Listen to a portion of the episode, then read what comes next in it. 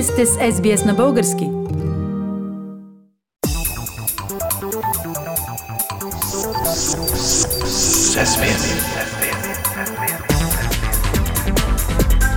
Акценти на седмицата.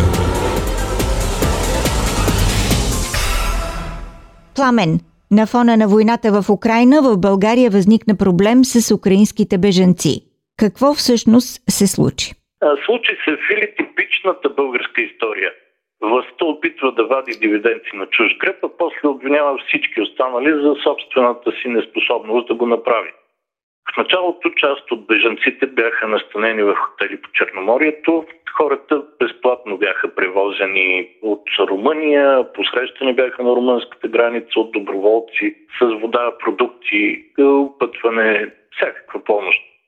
Хотелиерите получиха по 40 лева на ден на човек за настаняване и храна. И защо не? Европейския съюз даде на България към 150 милиона евро, за да посрещнем хората. Какво все пак стана? Свършиха ли парите? Съмнявам се, пък Европейския съюз надали би отказал още помощ. Но не, властта обяви, че настаняването в хотелите ще бъде до 31 май, а после хората ще се прехвърлят в държавни сгради, почивни станции, пионерски лагери, както бяха представени и други, за да не се пречи на туристическия сезон. А на 31 май се оказа обаче, че никой от беженците няма никаква информация къде ще се мести, при какви условия и така нататък. Стана ясно също, че в местата за настаняване условията не са нормални. Сградите не отговарят на никакви стандарти, няма наблизо медицинска помощ, училища и детски градини, а повечето бежанци са с деца. Няма никакви възможности за работа. Но всичкото отгоре, вице-премьера Калина Константинова даде интервю, в което буквално се скара на бежанците и арогантно заяви, който не иска да се мести, да върви другаде или да се върне в Украина. Това възмути всички, не само украинци, а и българи. И в един сайт дори се появи знаковото заглавие Никое нормално човешко същество не заслужава да му се причинява България. Веднага се заговори и за оставка на Калина Константинова, макар че това надали ще се случи. Съжалявам, Фили, но е така. Ние, българите, нито сме гостоприемни, както се хвалим сами, нито имаме идея, що е то хуманност и как се реализира тя, нито можем да създадем организация и ред без да използваме фелдфебелски методи. Пламен, а как ти очакваш да се реши проблема с помощта за бежанците в България? Ами никак. Повечето бежанци вече напускат България и отиват на Запад. Вероятно са казали на своите познати роднини в Украина да не тръгват насам. Така че скоро българските власти ще бъдат облегчени до голяма степен. Но няма да бъдат облегчени българските граждани, които искрено се срамуват от поведението на управляващите. А и това няма да остане незабелязано от европейските ни партньори, което означава, че към отказа да даде оръжие на Украина, България слага още една черна точка на челото си. Този път в чисто хуманитарната сфера. Пламен, освен настаняването на бежанците, на 31 май изтече и срокът, в който двата нидерландски самолета F-35 охраняваха българското небе. Кой сега ще пази това небе? До самия 1 юни не беше ясно, или до следобеда на 1 юни. На 30 май, ден преди да изтече срока на нидерландците, е, самия военен министр Драгомир Заков каза, още не знаем кой ще пази небето. За отеха добави, че няма да останем сами и че вече се водят разговори в НАТО. На първи към обед обаче с ушите си чух ниско над Пловдив да прилитат е, двойка реактивни самолети а минути по-късно се появи информацията, че става дума за американски F-35, пристигнали в базата в граф Игнатиево от базата Рамштайн в Германия.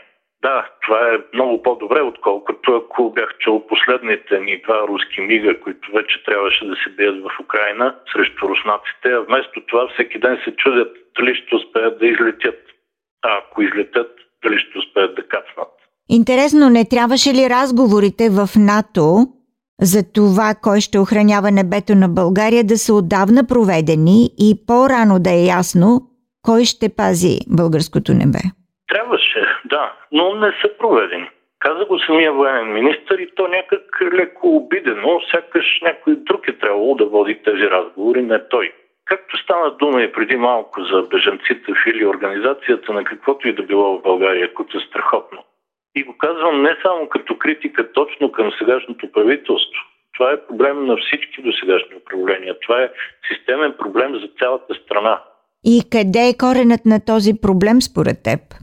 А да оставим на страни по-философските нива на възможен отговор. Има обаче нещо съвършенно практично и всекидневно. Ужасното състояние на българската администрация. На чиновническия апарат, който по-често е препани камък, а не трансмисия за нужните решения. Така е от десетилетия. През цялото време на комунизма беше така и продължава. А и преди това. Тук винаги сме имали проблеми с непотизма, например, т.е. връзките, както им казваме, или с излишно осложнените процедури. Казвам го, защото в случая с самолетите, например, един министр, кой да е министр, не може да помни всеки график за всяко действие на армията. Някой от администрацията, някой чиновник трябва да му го подскаже на време. Но явно такова нещо не се е случило. Пламен, а дали след проведения през тази седмица коалиционен съвет ще се случи нещо ново по темата Македония, както очакват някои медии в България? Аз бих приветствал Фили всяко движение за отблокиране на македонските преговори за членство в Европейския съюз, но ще съм предпазлив, че това наистина може да стане скоро. За сега се говори, че френският президент Емануел Макрон е поискал от президента Румен Радев и премиера Кирил Петков България да вдигне блокадата, а за сметка на това спорните проблеми с Македония да бъдат вкарани в преговорната рамка и той, Макрон, дава своята лична гаранция, че те няма да се неглижират по време на самите преговори. Твърди се, че Радев и Петков са съгласни и ще трябва да подсигурят мнозинство в парламента, за да мине подобно решение. Дали как ще стане това обаче наистина, да не бързаме с прогнозите. Както се очаква, до две седмици трябва да има повече яснота по въпроса. Политически акценти на седмицата с Пламен Асенов. Искате да чуете още истории от нас? Слушайте в Apple Podcast, Google Podcast, Spotify или където и да е.